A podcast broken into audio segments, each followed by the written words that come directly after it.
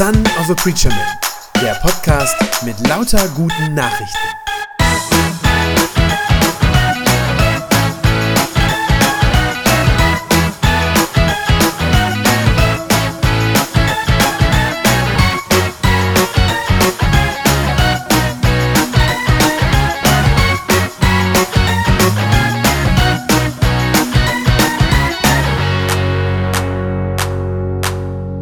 Ich würde gerne mit euch ein kleines Experiment machen, wenn ihr euch darauf einlasst. Und zwar geht das so, ihr macht jetzt kurz für ein paar Sekunden die Augen zu, wenn ich jetzt sage. Äh, Ich sage ein Wort und ihr schaut mal, was als erstes, welche Bilder, welche Gedanken als erstes vor eurem inneren Auge auftauchen. Okay? Ist ganz einfach, kann man vom Platz aus mitmachen. Seid ihr bereit? Also, Augen zu. Das Wort heißt Weihnachten. Bei wem war der erste Gedanke Geschenke? Ja, ist ja nicht peinlich, könnt ihr euch ja. Ich habe gestern äh, mit den Konfirmanden, wir dürfen uns ja gerade nicht treffen, aber wir haben gerade äh, gestern eine Online-Sitzung gemacht.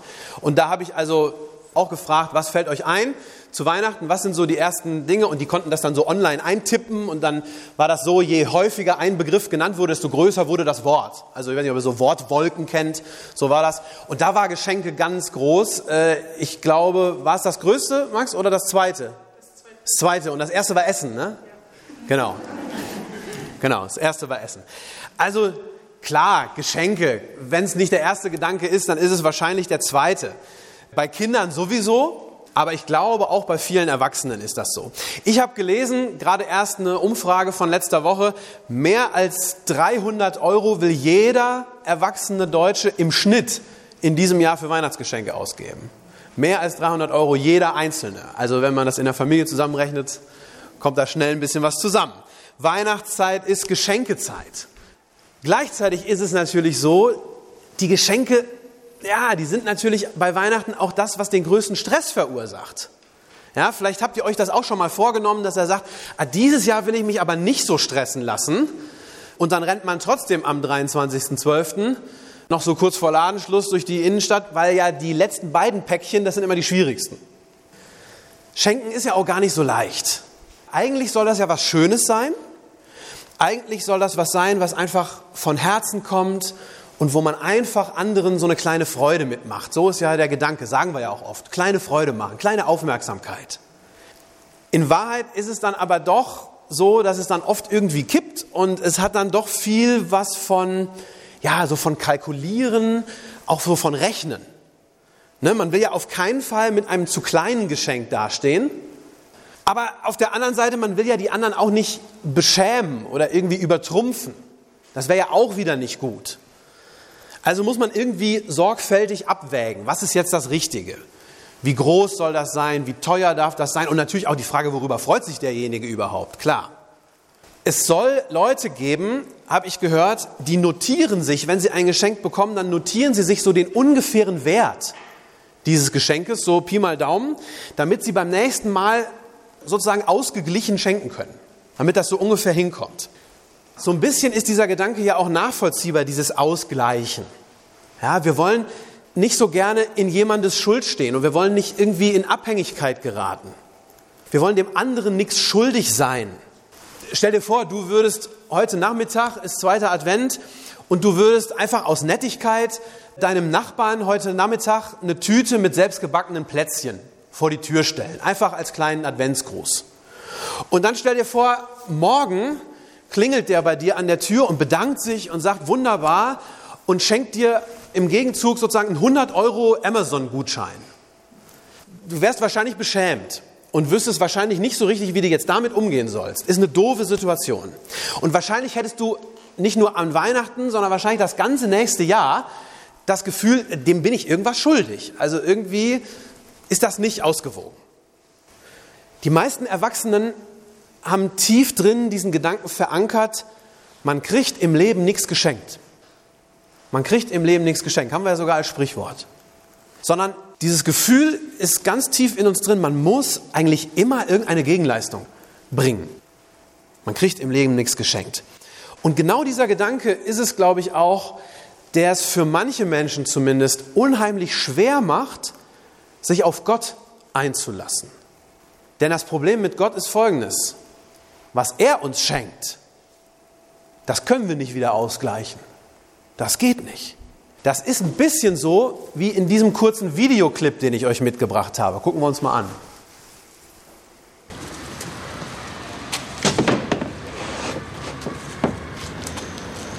So, ich glaube, das war's. Stefan, unsere Kleine will weg. Jetzt tu doch was. Komm mal her. Oh Gott, Mutti, du erwürgst mich. Meine kleine Dina. Komm. Hau ab, umso schneller kommst du wieder. Genauso machen wir es. Ich habe den Wagen auch nur bis vier. Eben, sieh zu, dass du loskommst und äh, rufst an, wenn du da bist. Ja, versprochen. Ich rufe auf jeden Fall heute Abend an. Und nicht weinen, Mutti. Macht's gut. Tschüss, mach's gut. Ach, Dina? Hab ich fast vergessen. Wir müssen ja noch die Abrechnung machen. Stimmt, die Abrechnung. So, okay. Der größte Posten, das hatte ich mir fast schon gedacht, war natürlich die Verpflegung. Das habe ich jetzt alles einfach zusammengezählt. Vom ersten Brei über Brot und Butter, Kartoffeln, Reis, Fleisch und Gemüse und so weiter. Bis zum Knabberzeug, abends, Klassenfahrten, plus die Kleiderpauschale von 4 Euro jeden Tag, plus Krankenversicherung, plus Betreuungskostenpauschale, Urlaube. Dann liegen wir insgesamt bei 563.476 Euro und 26 Cent. Die 26 Cent können wir ihr doch erlassen, oder? Ja, klar, die erlassen wir ihr. Und da haben wir schon einiges weggelassen, zum Beispiel Geschenke. Da dachten wir uns. Was wir unserer Maus geschenkt haben, das haben wir unserer Maus geschenkt. Und das kommt nicht auf die Rechnung. Basta. Das ist super nett von dir. Danke, Papa. Du musst uns das natürlich nicht alles auf einen Schlag zurückzahlen. Ist ja klar. Geht ja auch gar nicht. Wir dachten uns, wir vereinbaren einfach eine Ratenzahlung, mit der beide Seiten leben können, okay, Maus? Was ist hier zum Beispiel mit der Psychotherapie? Für 18.000 Euro. Ich hatte doch nie eine Therapie. Aber ich? Ich war noch minderjährig, als du geboren wurdest. Und da kam ich am Anfang überhaupt nicht mit klar. Und da brauchte ich eine Therapie. Und, und was ist mit den Architektenkosten? Du, uns beiden hätte die alte Dreizimmerwohnung völlig gereicht. Aber als du dann kamst, das war auf einmal alles so furchtbar eng. Aber guck mal, wir haben die Kosten ganz fair gedrittelt. Und den Umbau von Papas Garage hat er komplett selbst übernommen. Oh, guck mal, wie sie jetzt guckt. Oh, so wie damals, als wir ihr Dreirad verkauft haben. Tschüss, Maus. Und vergiss nicht anzurufen. Sag mal, die Kosten für die Lebensmittel, die kamen mir jetzt doch ein bisschen hoch vor. Ja, nun, bisschen was will ich auch davon haben, wenn ich schon ein Kind in die Welt setze. Kann sie bei ihren Kindern genauso machen. Da hast du vollkommen recht. Ja, bisschen dumm gelaufen. Für uns ist es so, vor Gott stehen wir letztlich genauso da wie diese Tochter für ihren Eltern. Wir verdanken ihm alles, was wir sind und haben. Alles, was wir wirklich zum Leben brauchen, ist letztlich Geschenk. Wir denken oft, wir hätten unser Leben selber im Griff und wir würden vieles, was wir so brauchen, irgendwie selber auch hinkriegen. Aber in Wahrheit, wenn wir drüber nachdenken, so die ganz grundlegenden Dinge, das, was wirklich wichtig ist, das haben wir am Ende nicht in der Hand. Das, was wirklich zählt im Leben, das ist geschenkt. Dass du überhaupt lebst. Dass du weitgehend zumindest gesund bist. Die Luft zum Atmen. Dass du Freunde hast. Dass du in einem wohlhabenden Land zur Welt gekommen bist, wo du jederzeit zum Arzt gehen kannst, wenn irgendwas ist. Und in dem du sogar Rente bekommst, nachdem du gearbeitet hast.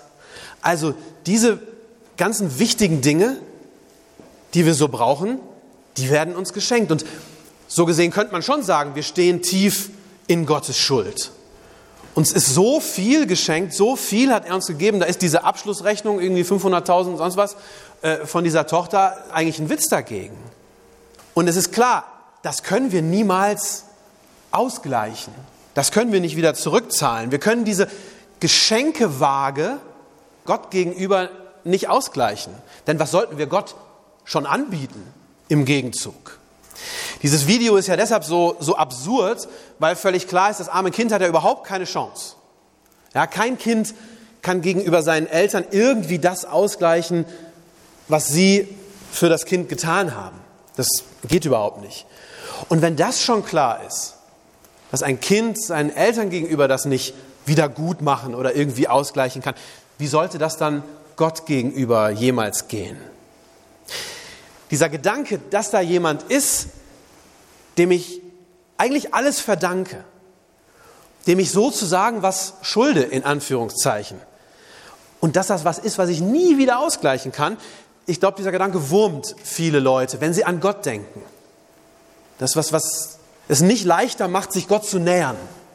Und ich glaube, gerade in Bezug auf Gott gibt es dann zwei mögliche Reaktionen, was man machen kann. Dann gibt es eine Reaktion, die vielleicht früher häufiger war als heute. Das ist, dass Menschen Schuldgefühle entwickeln Gott gegenüber.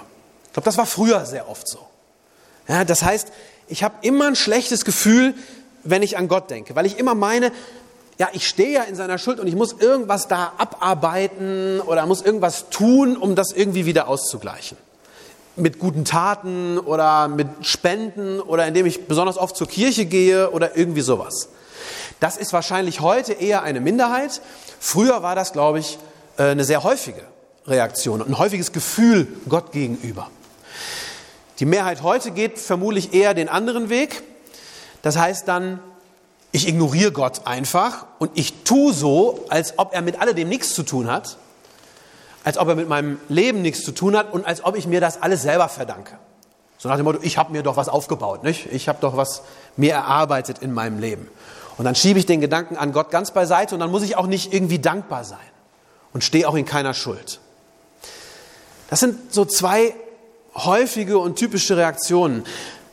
Aber in beiden Fällen ist es eben was Negatives. Also dieses Wissen, ich bin von Gott abhängig, ich brauche ihn eigentlich und alles kommt von ihm, ist in beiden Fällen was Negatives.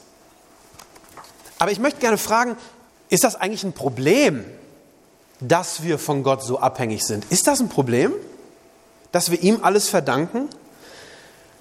Naja, das kommt ein bisschen darauf an, wie wir uns Gott vorstellen. Wenn ich mir Gott so vorstelle wie diese Mutter in dem Videoclip, dann ist das ein Problem, ja. Dann möchte ich nicht gerne von dem abhängig sein. Wenn ich denke, Gott ist so ein knauseriger, so ein Erbsenzähler, der immer genau mitrechnet, so Akten führt, wie die Mama hier eben. Und wenn der genau zählt, was er mir alles gegeben hat und was ich ihm jetzt schulde, dann wäre das ein Problem. Bei so jemandem möchte man ja auf keinen Fall in der Schuld stehen. Und wenn Gott so rechnet, ja, dann muss ich auch die ganze Zeit rechnen. Ne? Dann muss ich auch mitzählen. So wie die Tochter, die war ja dann auch gezwungen nachzurechnen. Ne? Hat sie dann ja nochmal versucht mit der Psychotherapie, hat sie nochmal versucht, was rauszuschlagen. Hat nicht funktioniert. Heute ist ja Nikolaustag und manche Menschen haben von Gott so ein Bild, naja, das gleicht dann nicht so sehr dem Nikolaus, sondern vielleicht eher dem Knecht Ruprecht. Ja, der ja sozusagen traditionell mit dem Nikolaus unterwegs ist. Also manche Leute haben so diese Vorstellung, dass Gott jederzeit guckt, was habe ich jetzt Gutes und Schlechtes getan, haben so die Vorstellung, dass er mitschreibt, Buch führt, so wie der Knecht Ruprecht, der dann ja auch mit dem großen Buch am Nikolaustag kommt. Und dann ist dabei ja der Gedanke, dass er mich auch irgendwann zur Kasse bittet.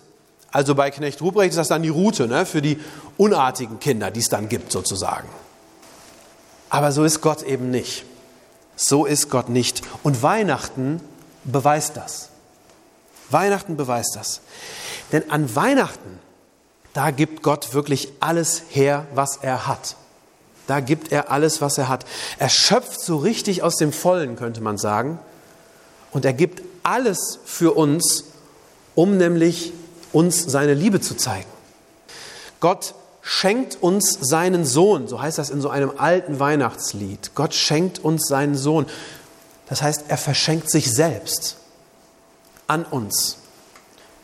Jesus wird geboren an Weihnachten, er wird so in ganz ärmliche Verhältnisse hineingeboren.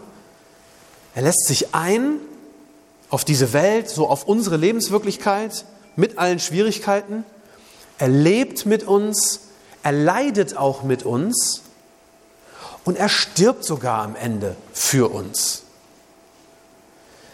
Und deshalb ist Jesus, dieses Kind in der Krippe, der ultimative Liebesbeweis Gottes an uns.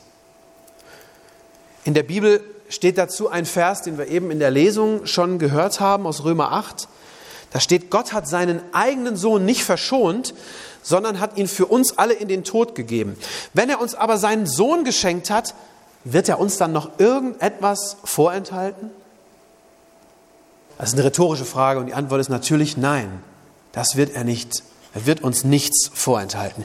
Weihnachten beweist, Gott ist kein kühler Rechner, kein erbsenzählender Knecht Ruprecht, der uns hinterher einen reinwirkt, sondern Gott ist ein Vater, ein Vater, dessen Herz geradezu überläuft vor Liebe zu mir und zu dir und zu dieser Welt.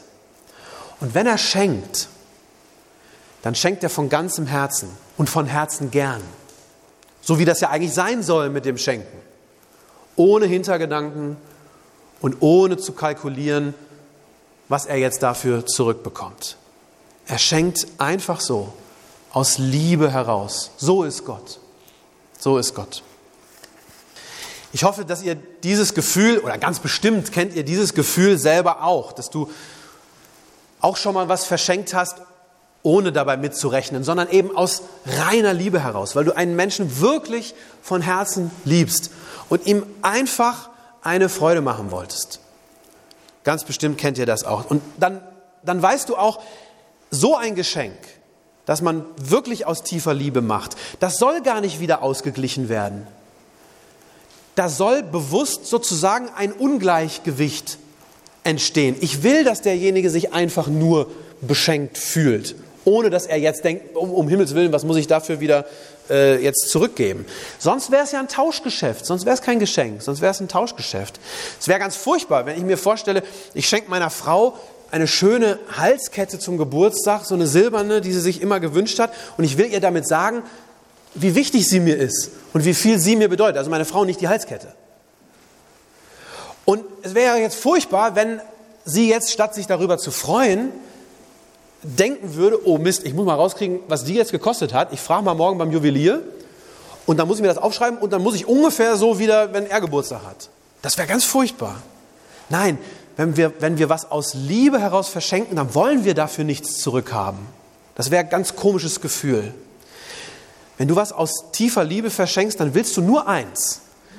Dann willst du, dass der Beschenkte sich freut und vor allem, dass er sich beschenken lässt dass er das Geschenk auch annimmt. Dass er nicht sagt, ach nee, lass mal. Wäre doch nicht nötig gewesen. Ist so ein Spruch, ne? Stimmt, wäre auch nicht nötig gewesen. Aber ich will dir zeigen, wie viel du mir bedeutest. Und mein größter Wunsch ist, dass du das annimmst, dass du dich beschenken lässt. Und genau das wünscht sich Gott auch, wenn er uns an Weihnachten beschenkt, wenn er uns mit seinem Sohn beschenkt. Leider ist das so, weil wir von Gott oft anders denken, weil wir sozusagen unser eigenes weil wir wissen, wie wir sind und weil wir das auf Gott übertragen, weil wir wissen, dass wir oft mitrechnen und denken, Gott ist auch so. Deshalb fällt uns das nicht so leicht, so ein Geschenk anzunehmen. Und viele Menschen lassen es deshalb lieber ganz und sagen, nein, lass mich lieber nicht von Gott beschenken, dann komme ich da gar nicht in die Bredouille. Wer weiß, wozu man sich da dann hinterher verpflichtet. Wie oft ich dann in die Kirche rennen muss oder sonst was. Das ist übrigens was, dieses Geschenk annehmen. Das ist etwas, was Kinder in der Regel besser können als Erwachsene. Kinder, je jünger, desto besser tatsächlich. Kinder können in der Regel einfach so ein Geschenk annehmen, ohne Hintergedanken und ohne Rechnen. Könnte sein, dass Jesus vielleicht auch, nicht nur, aber vielleicht auch deshalb mal ein Kind zum Vorbild im Glauben erklärt hat. Matthäus 18, da, da steht, Jesus rief ein Kind herbei und stellte es in die Mitte. Und dann sagte er zu seinen Jüngern, ich versichere euch, wenn ihr euch nicht ändert und den Kindern gleich werdet, dann könnt ihr in Gottes neue Welt nicht hineinkommen. Den Glauben, den Himmel, den kann man sich am Ende nur schenken lassen so wie ein Kind sich einfach so beschenken lässt. Heute ist Nikolaustag und gestern haben bestimmt ganz viele Kinder wieder ihren Stiefel draußen vor die Tür gestellt und haben fest daran geglaubt, dass der am anderen Morgen voll ist. Haben da nicht dran gezweifelt. Wir Erwachsenen und auch so die etwas ne, Jugendlichen, die schon etwas älter gewordenen Kinder, die wissen natürlich, die haben irgendwann mal gelernt, ja, Nikolaus gibt's nicht. Weihnachtsmann gibt es auch keinen. Und ich nehme mal an, dass auch die Erwachsenen, die heute Morgen was in ihren Schuhen vorgefunden haben, nicht geglaubt haben, dass in der Nacht ein rundlicher, dicker Mann mit Vollbart gekommen ist und die Stiefel gefüllt hat. Nehme ich mal so an. Dieser kindliche Glaube daran, der ist uns irgendwann mal abhanden gekommen. Ist dabei ja auch nicht schlimm, weil es ist ja auch nur eine Geschichte. Und wir haben stattdessen aber diesen Satz verinnerlicht, im Leben kriegt man nichts geschenkt. Und viele schauen dann irgendwann auf den Glauben an Gott, genauso wie sie schauen auf diesen Glauben an den Nikolaus oder an den Weihnachtsmann. Ja, sehen das genauso an und sagen dann, ja, ja, früher habe ich daran mal geglaubt. Aber dann hat mich irgendwie das Leben enttäuscht und dann habe ich gelernt, diesen Gott, der mir angeblich so was Gutes tun will, der mich beschenken will, den gibt es gar nicht. Aber wie wäre das, wenn du Gott in diesem Jahr, in dieser Advents- und Weihnachtszeit, nochmal eine Chance geben würdest, dich zu beschenken? Wie wäre das, wenn du sozusagen nochmal den Stiefel des Glaubens nochmal rausstellst vor die Tür und einfach mal schaust, ob Gott ihn nicht doch vielleicht füllt? Nicht mit Nüssen und Schokolade natürlich, aber mit Glauben, mit Liebe und mit Hoffnung. Was würde denn passieren oder was könnte denn passieren, wenn du Gott deinen Stiefel hinstellen würdest, einfach beten würdest zu ihm und dann abwarten würdest, was passiert? Was wäre das Schlimmste, was passieren könnte? Du könntest nochmal enttäuscht werden? Ja, vielleicht. Aber vielleicht ist es den Versuch nochmal wert. Ihr habt alle, hoffe ich zumindest, am Eingang nicht nur äh, das Gottesdienstprogramm gekriegt, sondern auch so eine kleine Postkarte mit einem Stiefel drauf. Und diese Karte ist dazu da, dass ihr sozusagen noch einmal den Stiefel rausstellen könnt und Gott bitten könnt, fülle ihn mir. Ihr könnt auf diese Karte beim nächsten Lied ein Gebet schreiben oder einen Wunsch, den ihr an Gott habt, etwas, das ihr ihn bitten wollt. Nimm dir gleich beim nächsten Lied Zeit für dein persönliches Stiefelgebet. Ist egal, ob du die ganze Karte hinten voll schreibst, ganz viel, oder ob es vielleicht nur ein Wort ist. Das ist auch okay. Gott versteht das und hört das. Und dann kannst du die Karte anschließend mit nach Hause nehmen und behalten, was weiß ich, an den Kühlschrank hängen oder so und einfach in den nächsten Tagen und Wochen mal schauen, ob Gott nicht vielleicht antwortet. Ob dein Stiefel nicht vielleicht doch voll zurückkommt. Ich glaube ganz fest, dass Gott uns hört, dass er gerne auf das hört, dass er auch weiß, was wir brauchen und dass er von ganzem Herzen gerne uns beschenken will. Lass dir von ihm aus seiner Liebe heraus, aus seiner überfließenden Liebe, lass dir deinen Stiefel neu füllen. Wir hören auf das nächste Lied und ihr habt Gelegenheit, das zu tun. Das war eine gute Nachricht vom Son of a Preacher Man. Wenn sie deinen Glauben gestärkt hat, dann abonnier doch einfach meinen Podcast bei Spotify, iTunes oder podcast.de und gib mir ein Like auf Facebook. Ich hoffe, du hörst mal wieder rein. Gott segne dich und bis bald.